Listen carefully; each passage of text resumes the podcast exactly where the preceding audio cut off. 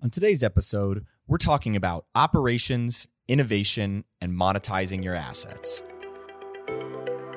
From Engagement, I'm David Millay, and this is Flip the Switch.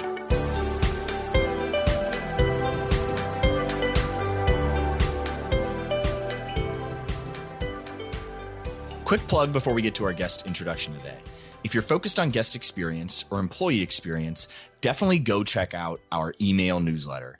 As we work with pro teams and college athletic departments around the country, we're taking the lessons that we learn from our experiments and our projects, and we're putting those insights into the newsletter. A couple of times per week, you'll get everything from the articles and content that are inspiring us to innovate, as well as new tools that we're using and loving. If you get value from this show, you're going to love the newsletter. To sign up, head to engagementpartners.com backslash newsletter. All right, everybody, welcome back to another episode of Flip the Switch, where we sit down with leaders in customer experience and employee experience, and we try to tease out what are the experiments that they're running? What are the trends that they're paying attention to? What are the principles that drive success in their daily lives and throughout their career?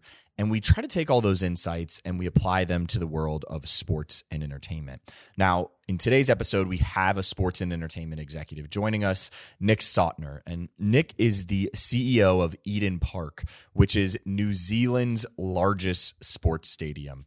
It's about 50,000 seats uh, and it's over 100 years old. So it is a super iconic venue, especially in that part of the world.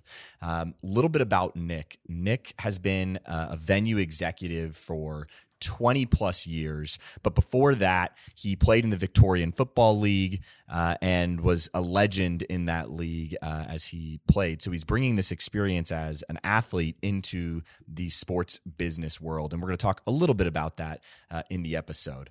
Uh, but more importantly, Nick himself is an incredible businessman and venue operator, uh, if you will. So he was the winner of Executive of the Year and Supreme Venue Person of the Year uh, in 2019 uh, by EVANZ. Uh, he was the Executive of the Year for Stadium Business Summit 2019.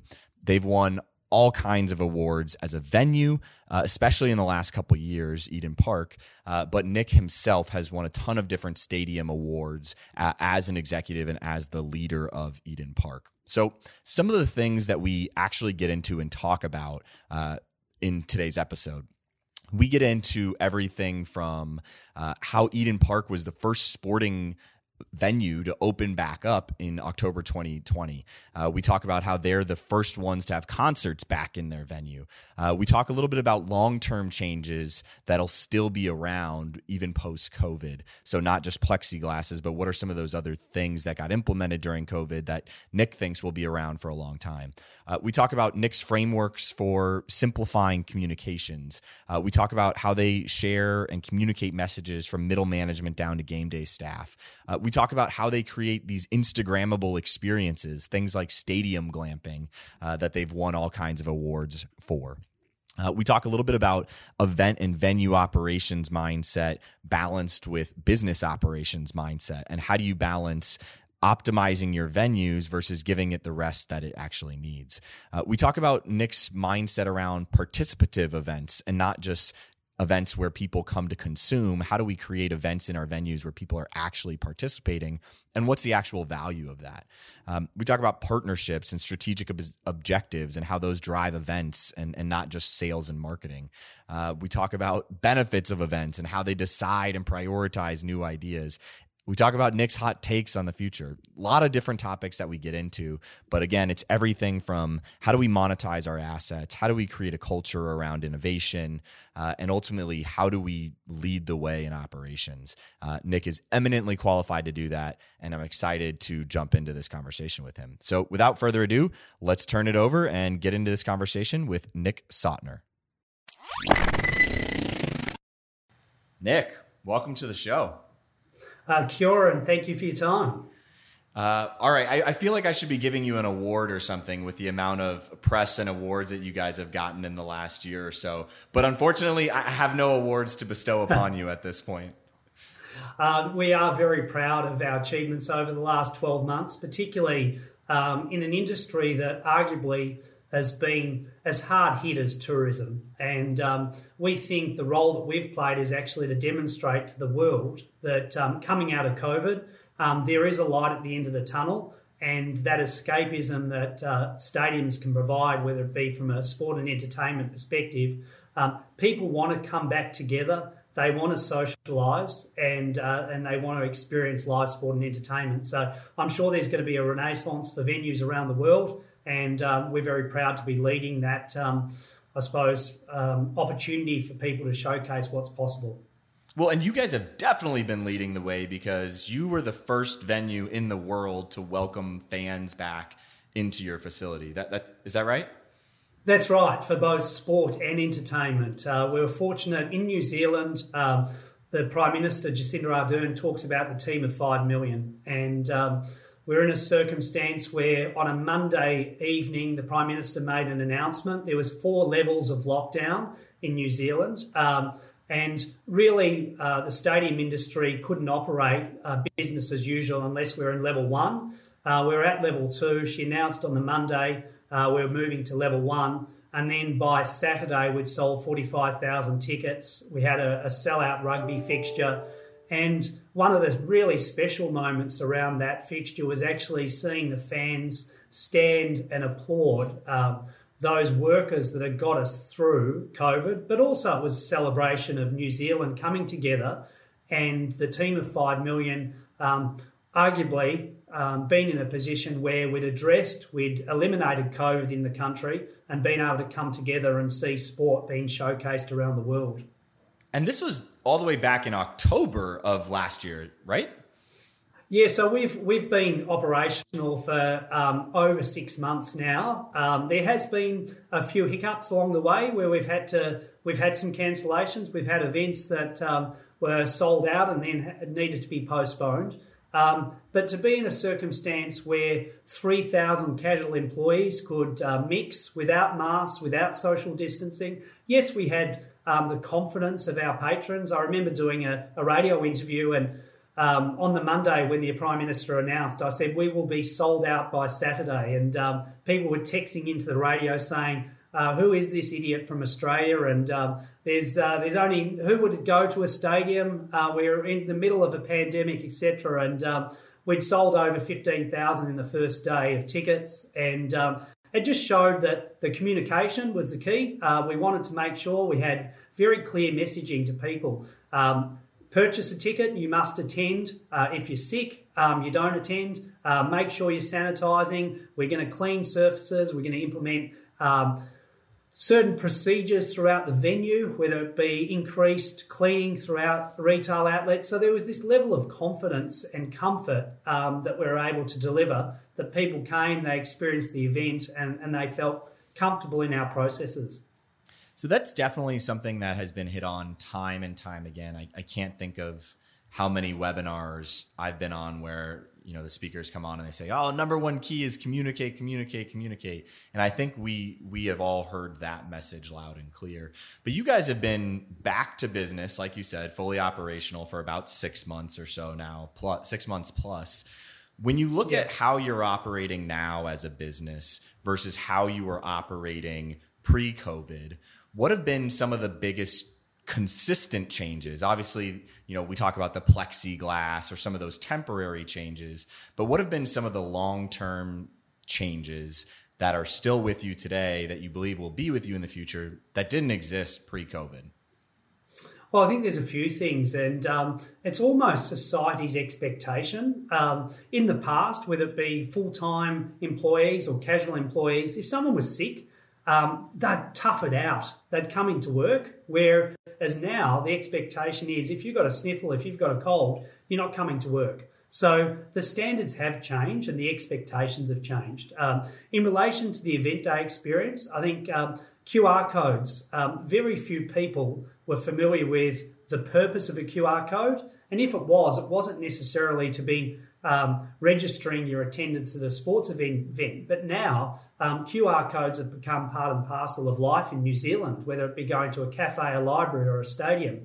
So there's been procedures that have changed, there's been expectations that have changed, but I also think it's about that communication.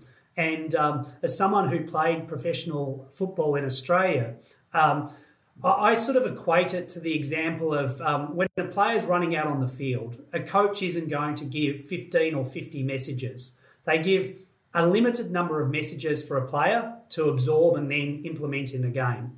So, from our perspective, from a comms perspective, we were very clear on those um, few key messages to ensure that the expectation was met. So, people ensure if they're sick, stay at home. Um, if they come along, they scan in to ensure their QR code and they're registered, and we know that in terms of sanitising, we had sanitising 360 sanitising stations throughout the venue, and uh, ensuring that people um, they did follow good hygiene practices.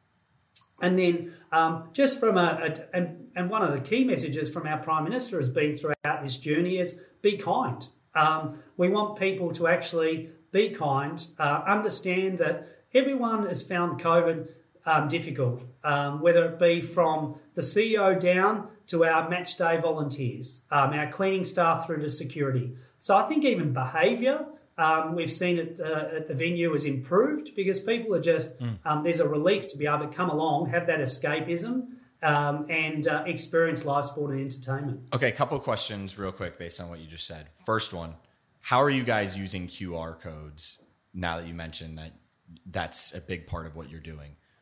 Yeah, so our QR codes are throughout the venue. Um, so there was two as two two stage process. Originally, we were looking to have QR codes in designated areas, um, so that then people, if we knew, we, we could track their journey. Um, what we ended up doing is implementing um, the government approach, where um, because it was consistent with what happens in a cafe or a library, as I mentioned, that people have um, that opportunity to scan on entry. You've obviously got, in addition, um, allocated seating. So whether it be through Ticketmaster or Ticketek, person scans the ticket. We know the turnstile that they've entered. We know their journey to their seat.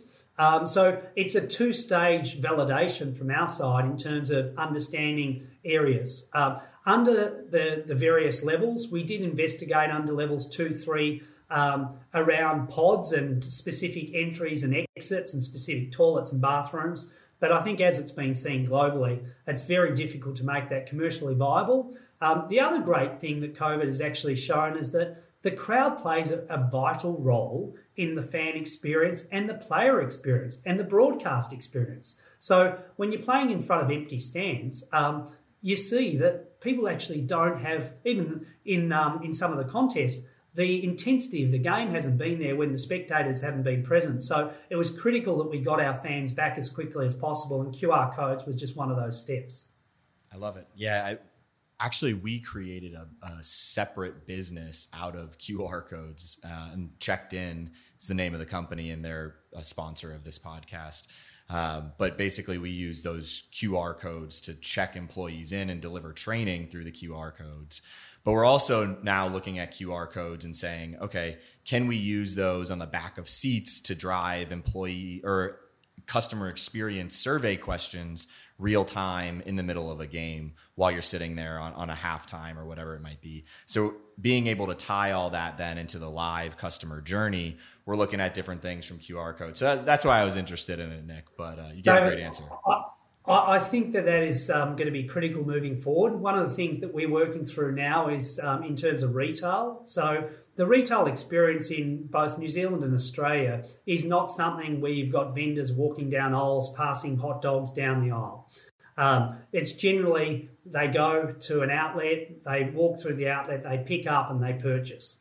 Um, I think that's going to really shift. I think we'll see um, in seat service, very challenging with 50,000 people, but click and collect is definitely something that we'll move to. So, being able to scan a QR code on the seat in front, order a menu, and be mm-hmm. told at 10.05 you can go to outlet 103 and pick up your order. People are doing it with Uber Eats at home, so why wouldn't they do it in a stadium context? Hundred percent. I'm Nick. I'm so excited for the part of this where we go into like your hot takes on the future of stadiums and where everything is going. Uh, so so let's get there. Um, not not just yet though. Uh, something else you said. Yeah. something else you said that really resonated with me was about communication, and you mentioned your past as a, a, professional player and how as a coach you really had to simplify the message i think sometimes as venue operators uh, and, and facility managers we can get really caught up with here's all the things our fans need to know and we're going to push it all in one email and the fan gets overwhelmed do you have any frameworks for communication around how to simplify the message that you guys use at Eden Park? So it's been something that um, I've been fortunate enough. I've been in New Zealand just under five years and CEO for four years. Um, we're in that first 100 days as being CEO, uh, we implemented a new three year strategic plan um, that had a, a, vision, a mission, um, a game plan, and then seven strategic priorities. Um, and it was something that was our board was very keen to implement, but it was never going to be a hundred page Bible because no one had ever read it. Um, and uh, we're talking about um, five to ten pages. But within that um, strategic plan, we had our game plan, and our game plan talked about being the benchmark on field and being the benchmark off field. Um, and within that, we had seven values and behaviours. Um, the first being customer service. And so we know that those seven values and behaviours is something that we expect our full time and our casual workforce, and in some instances, it might be three and a half thousand casual employees, they actually understand our game plan. And if they know four of those um, seven values, um, they've had a pass. Um, so we talk about customer service, attention to detail, exceeding expectations, commercialisation through innovation. So it's just basic values and principles that um, we expect when someone comes into the venue, they're greeted. Um, and the, kia ora, welcome to Eden Park. Um, basic experiences that it surprises and delights the customer. And so we use our game plan as the framework um, for a lot of our decision making and, and, and, a lot of our communication. And so, whether that be, you can see the picture in the background, that's our neighbourhood. Um, our neighbourhood supporters club, and it was something about just engaging with the community, exceeding expectations. Um, so um, those seven values and behaviours are something that we really hang our hat on. All right, now we're going to go down this rabbit hole. So here we go. You ready?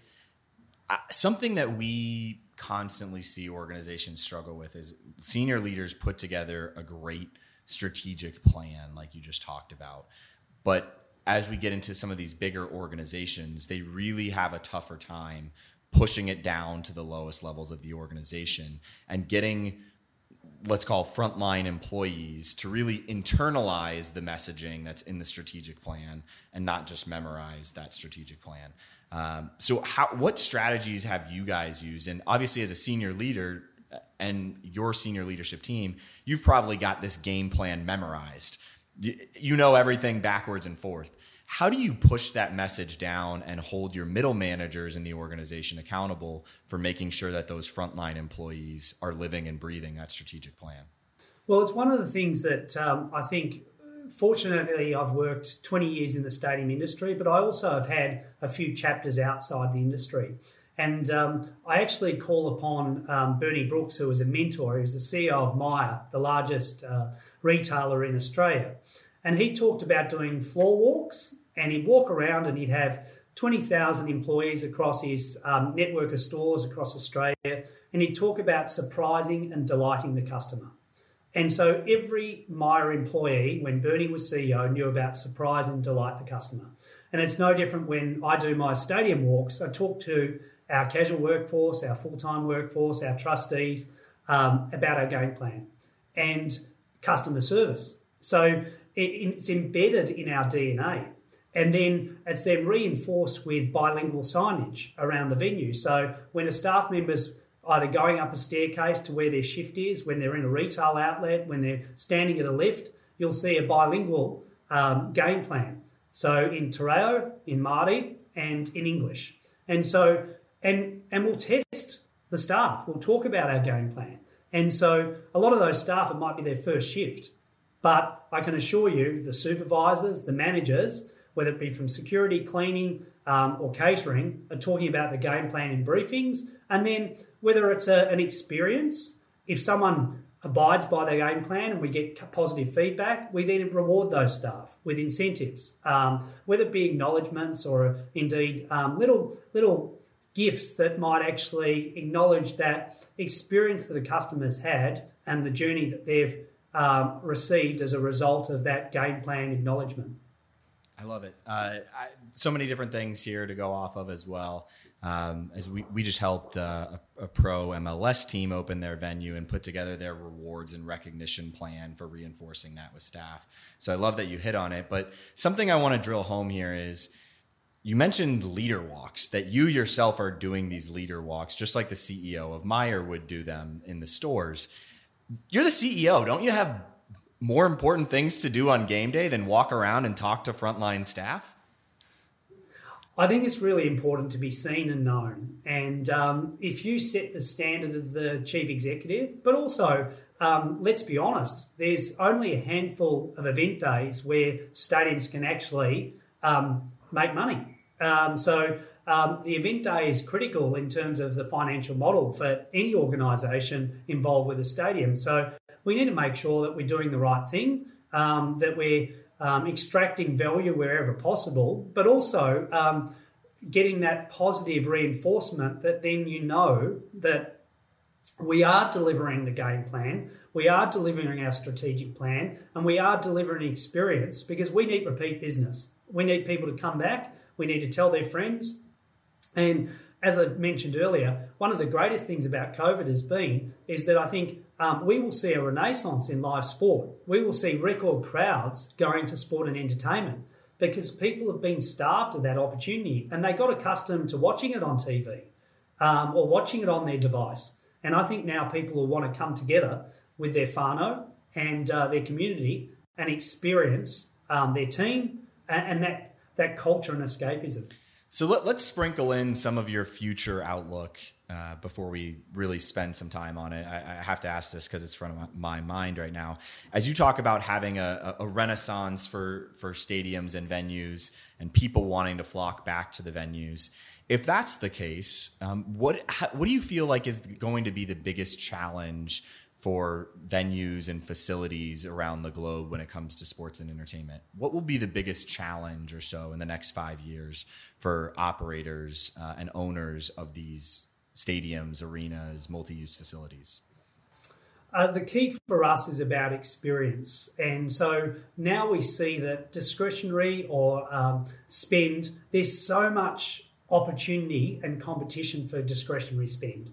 And so from our side, we talk about is uh, the experience Instagrammable? Um, because often people are looking for a one off.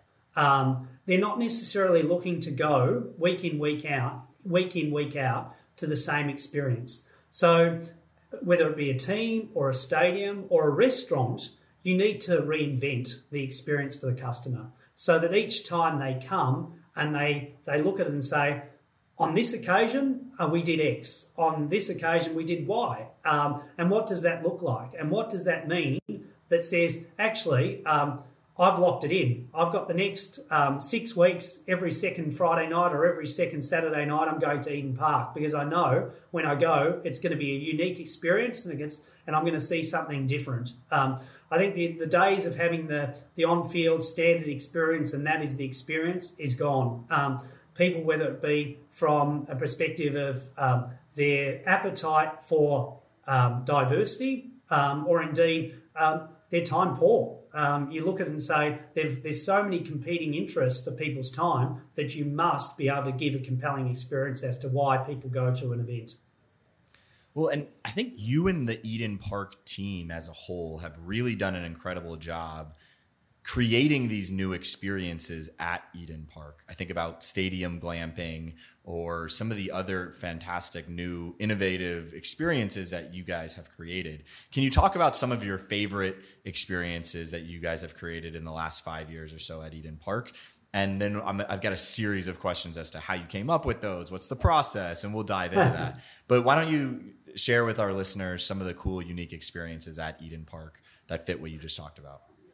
Well, that uh, was certainly a focus of our three year strategic plan. Um, we looked at the venue as being a blank canvas, um, a one to two billion dollar asset.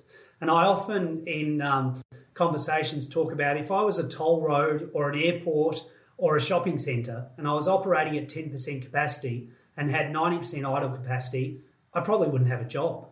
Um, so it was actually um, I think what we've done is shift the dial in terms of what a stadium is used for.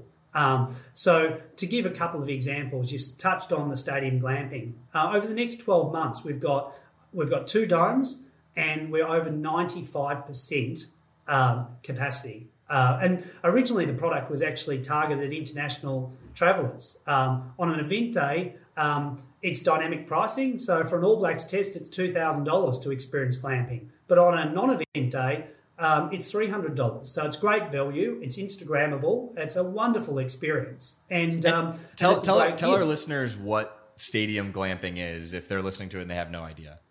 Yeah, so stadium glamping. Um, I, I, spent three years over in WA, and I was in the Margaret River, um, and I saw these domes out of Germany. So they're um, sleeping pods, um, high end. So we've thanks to Samsung um, Nespresso, Dyson. Um, they're a fully contained um, high end stadium glamping dome. So there's two within uh, the seating bowl, so you overlook uh, the field. Um, people have access um, for the 24 hour period. Um, within the facility, there's a shower, a bathroom, high end Samsung products, whether it be televisions, audio, fridge. you can have Uber Eats delivered from a local cafe or utilize uh, a local restaurant. We've got a partnership with Lime Scooters where people can um, commute to and from the venue uh, around the precinct. Um, so it was actually a concept that um, I thought of, and then um, I was with. I, I, often credit my wife for a, a, number of the the ideas that then um, I steal at the stadium, but bringing concepts from outside into a stadium concept. concept. And we're on a, a, weekend away, and I said we're going to deliver this stadium glamping, and I said, but we've got to come up with a name. And she said, um, she turned to me in while she was shopping and said, um, why don't you just call it stadium glamping? And I said, yes, I said that. It's stadium glamping. She said, no, S T A Y, stadium glamping. And so, anyway, I said, you're brilliant, honey. Um, I went immediately online, registered the domain name. I um, contacted our uh, designer. It was a Saturday afternoon. By Sunday, we had the logo and uh, we were in production. And, and six months later, uh, we were selling um, experiences at the park. So glamping is definitely one. We've won some international awards. We've actually, look, we want to build a network. There's no reason why stadiumglamping.com couldn't be at FC mm. Barcelona or the MCG in Melbourne or um, at uh, a venue in the US. So stadium glamping definitely one that uh, we're very proud of. Um, but we've had a number of others. Um, Another one that I think stadiums probably um, should look at is uh, our corporate suites. Um, I had a meeting with WeWork in London three years ago. Um, we saw that we've got a common reception, a common boardroom, and car parking. So why don't um, people use corporate suites as work desks? And um, and we've now got 16 companies using suites as work desks. Um, it's the cheapest office in New Zealand. on an All Blacks test, $25,000 to hire a suite. Um, an annual premium uh, for a suite is 85000 So if you look at it, three All Blacks test, you've pretty much paid back your corporate office or suite hospitality for a 12 month period. Wow. So, so I, um, I, I, guess when I, I, am gonna oh go ahead, go ahead. I, have got a bunch of oh, questions. I was going to say, yeah, we we we, are, we also have uh, rooftop walks. We've got a haka in the park, traditional Māori experience. And, and the last one that um, we created was our, our G9. Well, it's a, a 90 minute golf tournament within a stadium. And um, that concept we've now licensed into Australia and in discussions into the, the UK. Um, that's an event that it actually creates an experience where people generally come to Eden Park and they observe. Um, G9 provides an opportunity for them to experience mm. and perform on New Zealand's national stadium.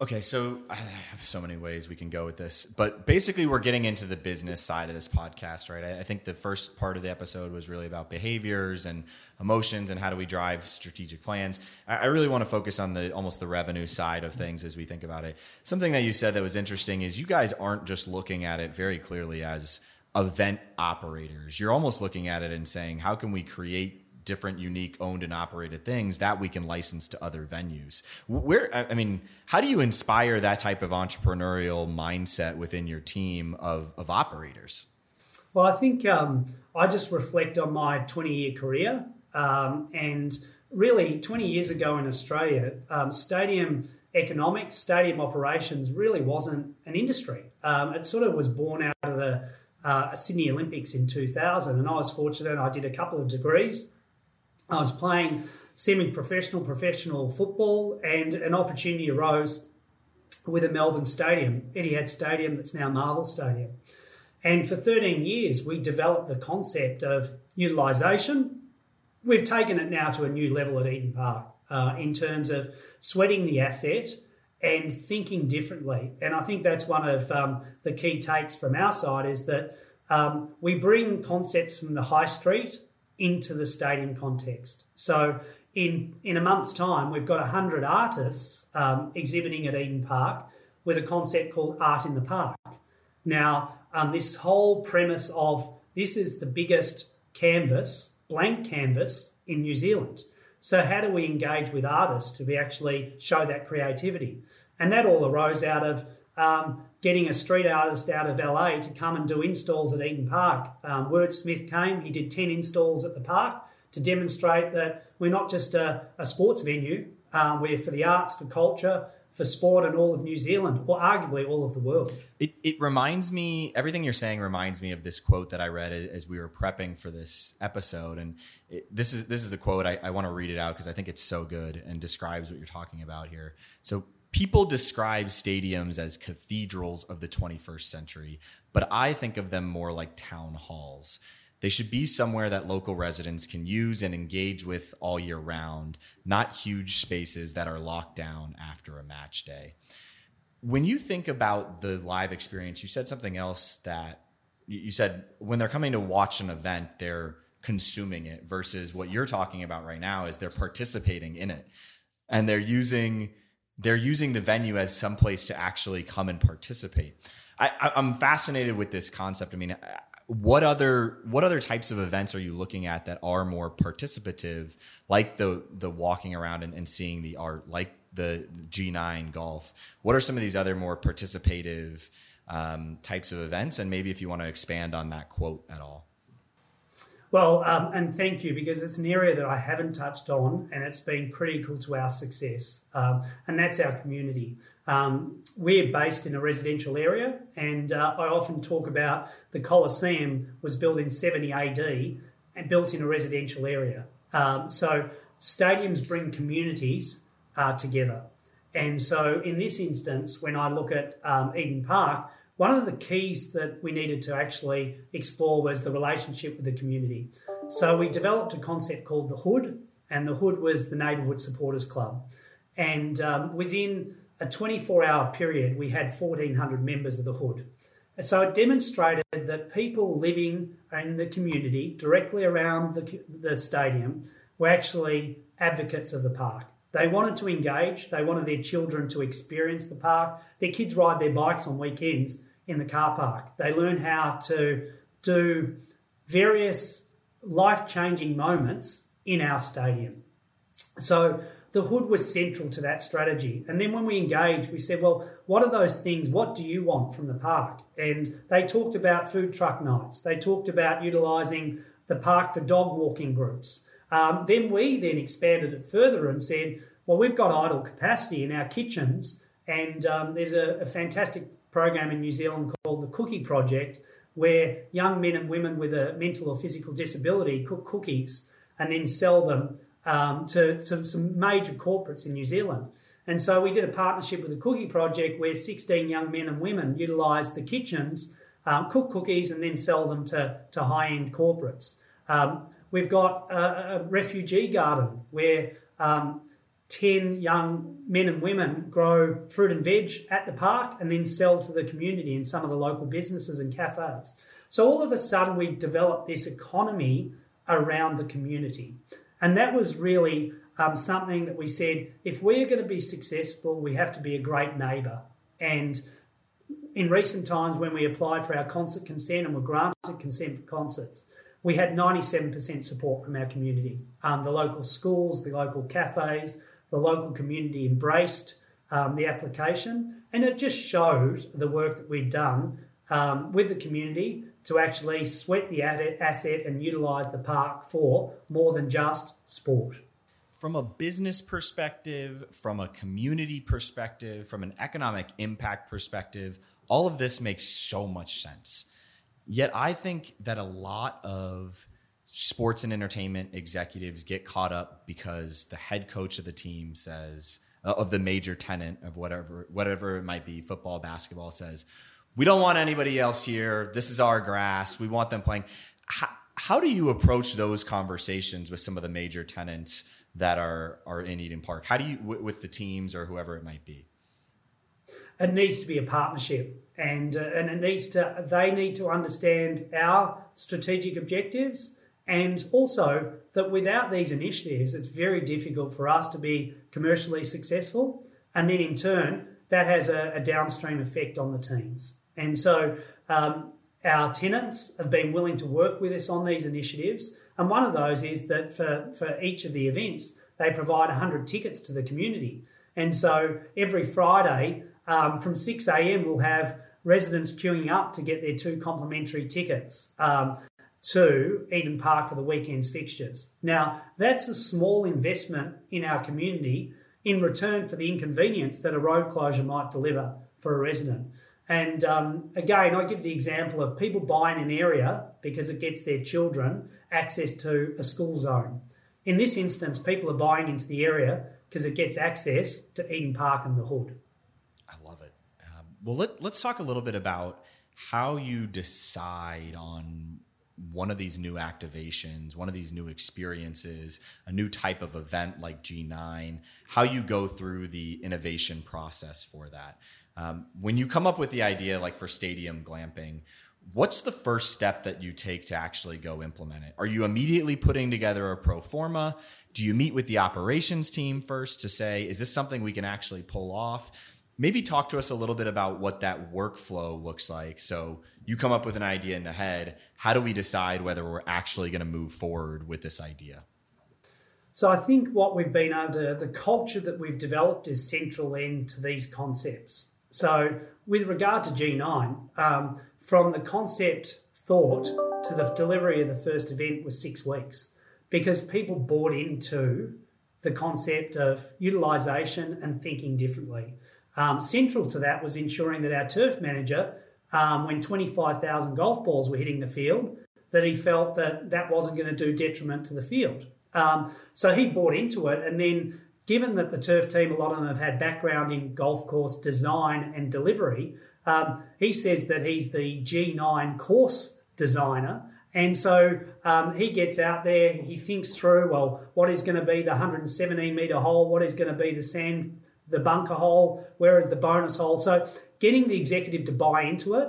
And um, when we deliver G9, it's pretty much between five and 10 days of 12 hour days.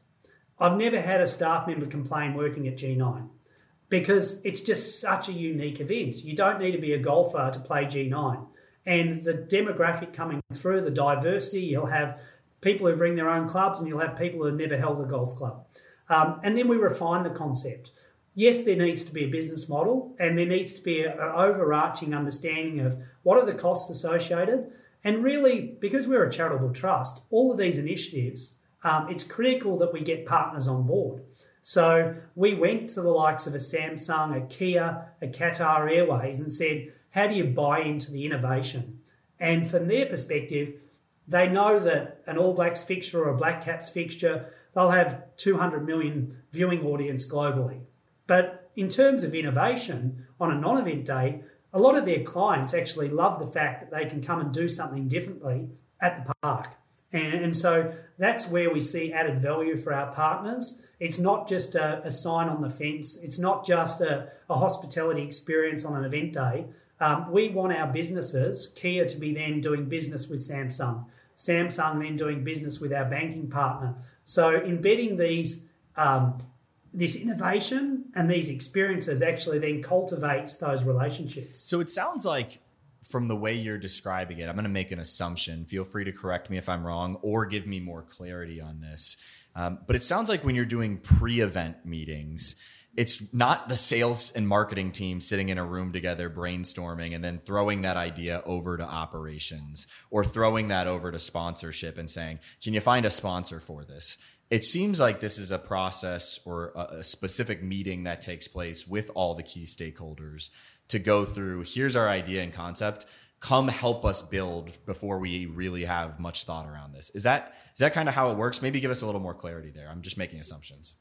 Yes yeah, so very very good summation. Um, we've got an area it's actually the turf managers and the turf team's office and most of the teams after an event they sign the wall or they sign a, a jersey and take it down and um, thank them for um, the delivery of the, the field and so we call it the Ideas Factory. And so we go down there, and um, I've had people like Satya Nadella, the Microsoft CEO, taken down there for a tour and talk about innovation. And I've had ministers from all around the globe wanting to come to Eden Park, experience the Hello Turf, and then see some of these concepts and where they're created.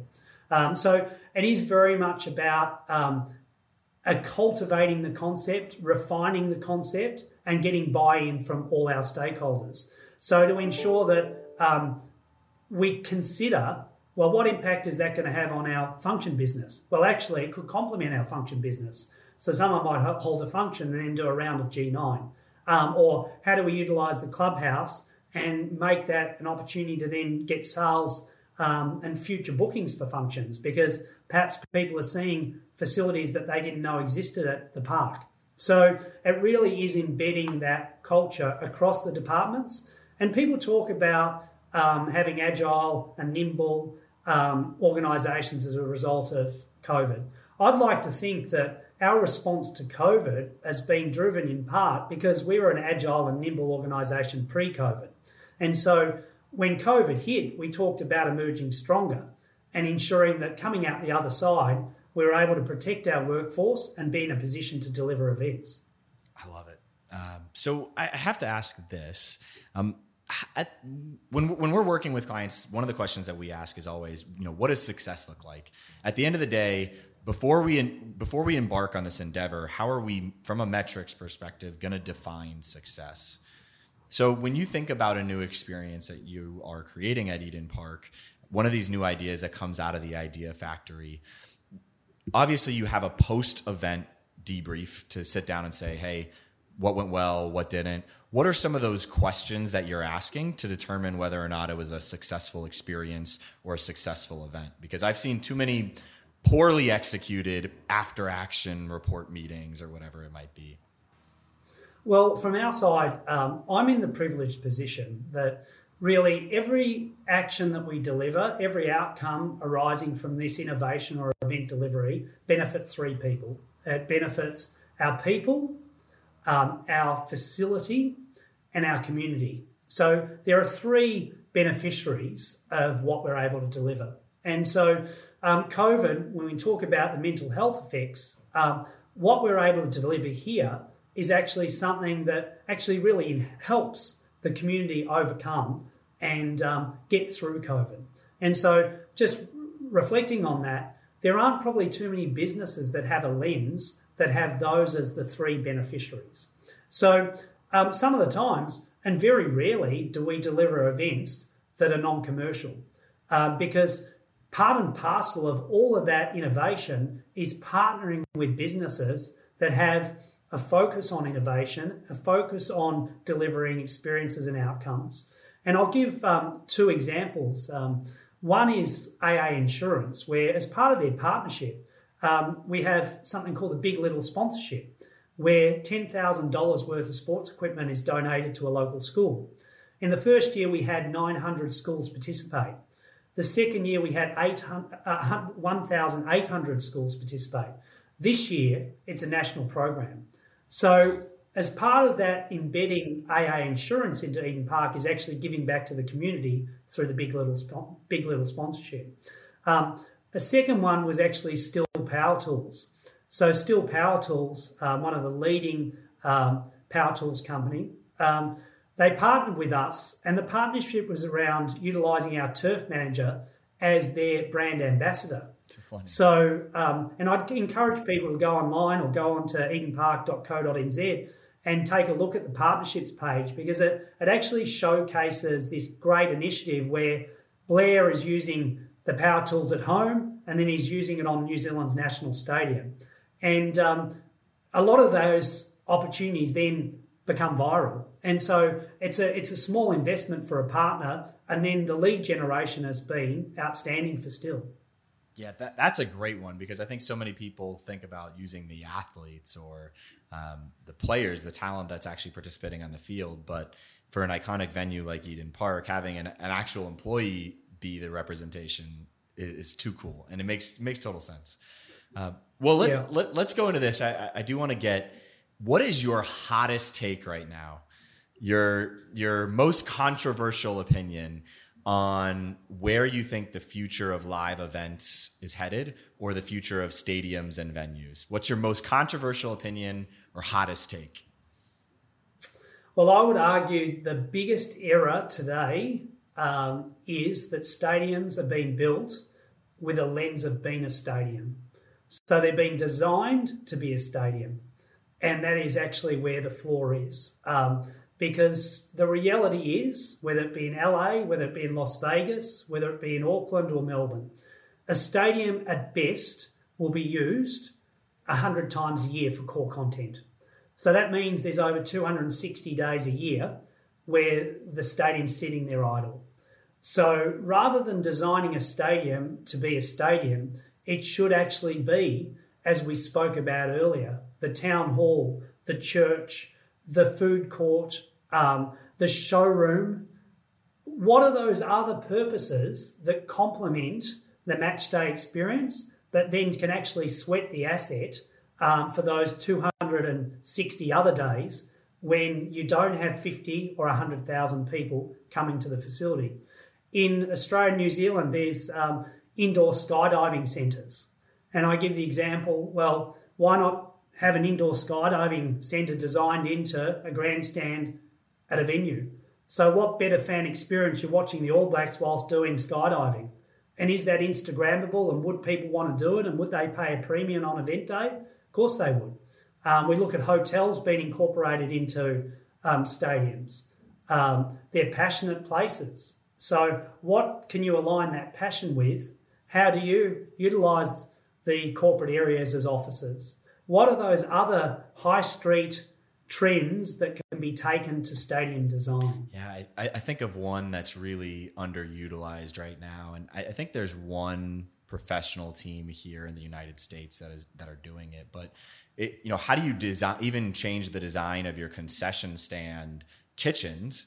or your your premium area kitchens to design it to be used 365 365 days a year for food delivery, right? Stand up a virtual online store that's on the food delivery apps, have two cooks in there and somebody that's putting it in bags, staff three stadium on Monday through Friday, and use it as a, a, a delivery mechanism for delivering food. But part of that is you got to have a commercial kitchen to be able to work and operate all those days of the year. So I, I love the way that you're thinking about it, Nick.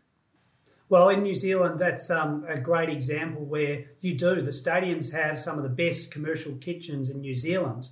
And the government implemented a, a program whereby free lunches were given to certain decile schools. So, depending upon the demographic attending the school, was whether or not they got a free lunch. And um, there are stadiums now in New Zealand that are delivering three and a half thousand sandwiches a day um, to low decile schools as a result of utilising those those kitchen that that kitchen infrastructure. But it speaks primarily to your point of how can we make it more than just a stadium? How can we truly make it a part of the community and bigger than just some place where big events happen?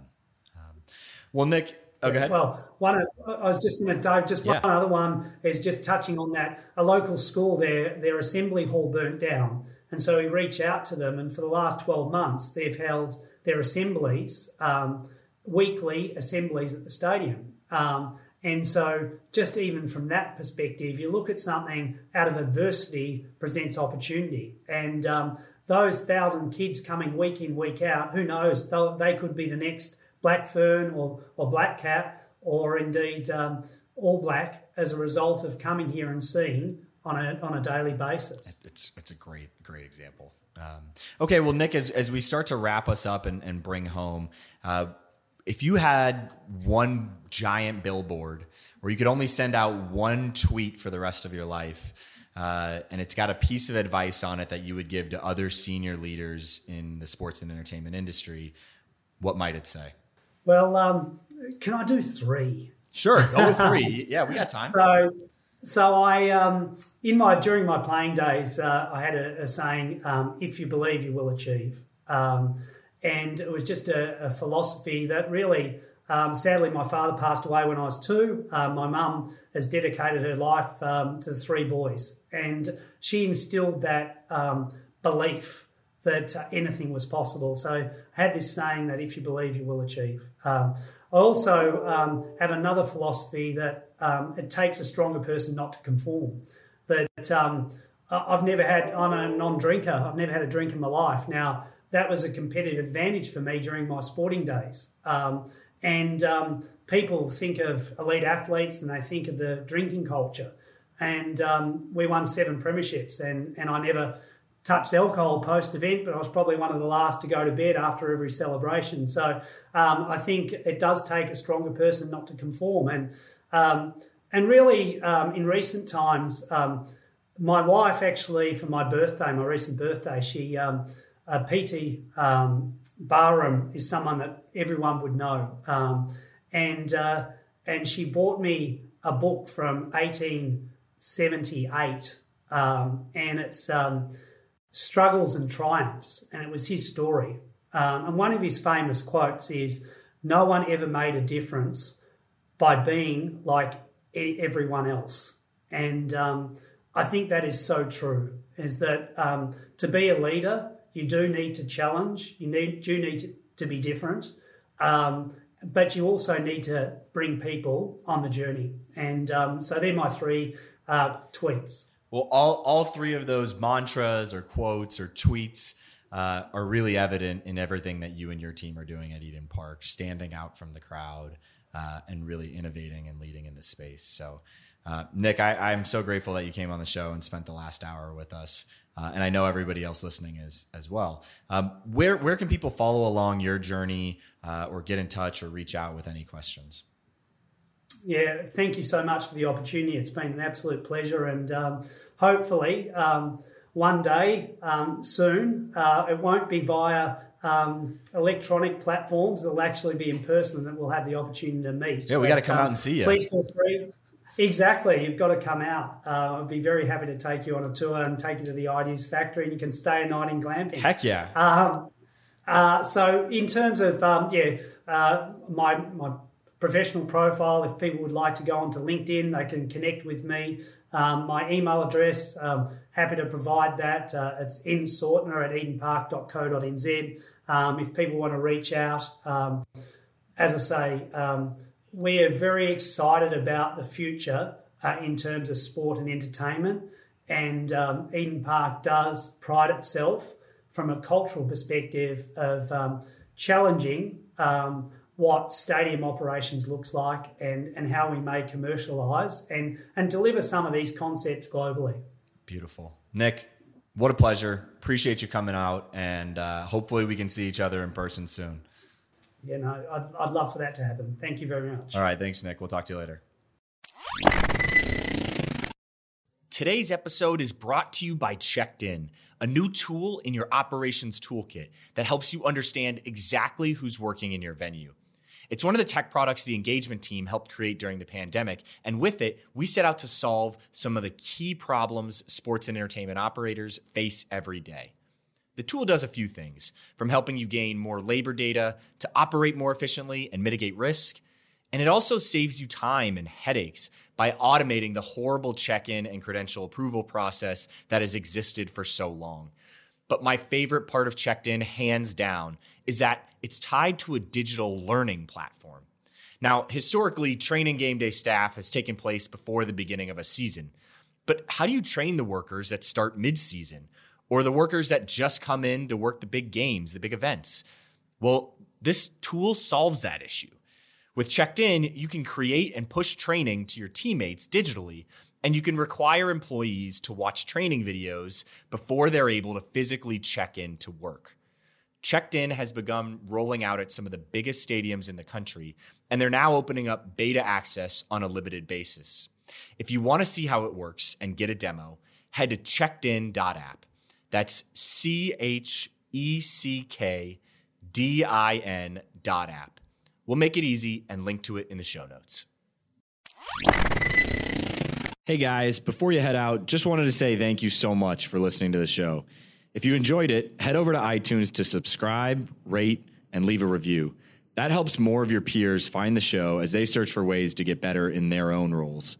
But this podcast is just a small part of what we do at Engagement. In our normal day in the office, we're crazy focused on helping athletic departments and sports and entertainment companies generate more revenue by becoming more customer centric. To see how we might be able to help your organization, visit engagementpartners.com to learn more. Download a free guide, check out our blogs and case studies, or schedule a call with us if you want to see how we can help with your particular objectives. Our goal is to help you create deeper connections with fans and generate more revenue. So when you're with us, hopefully you find a nugget or two that helps your cause.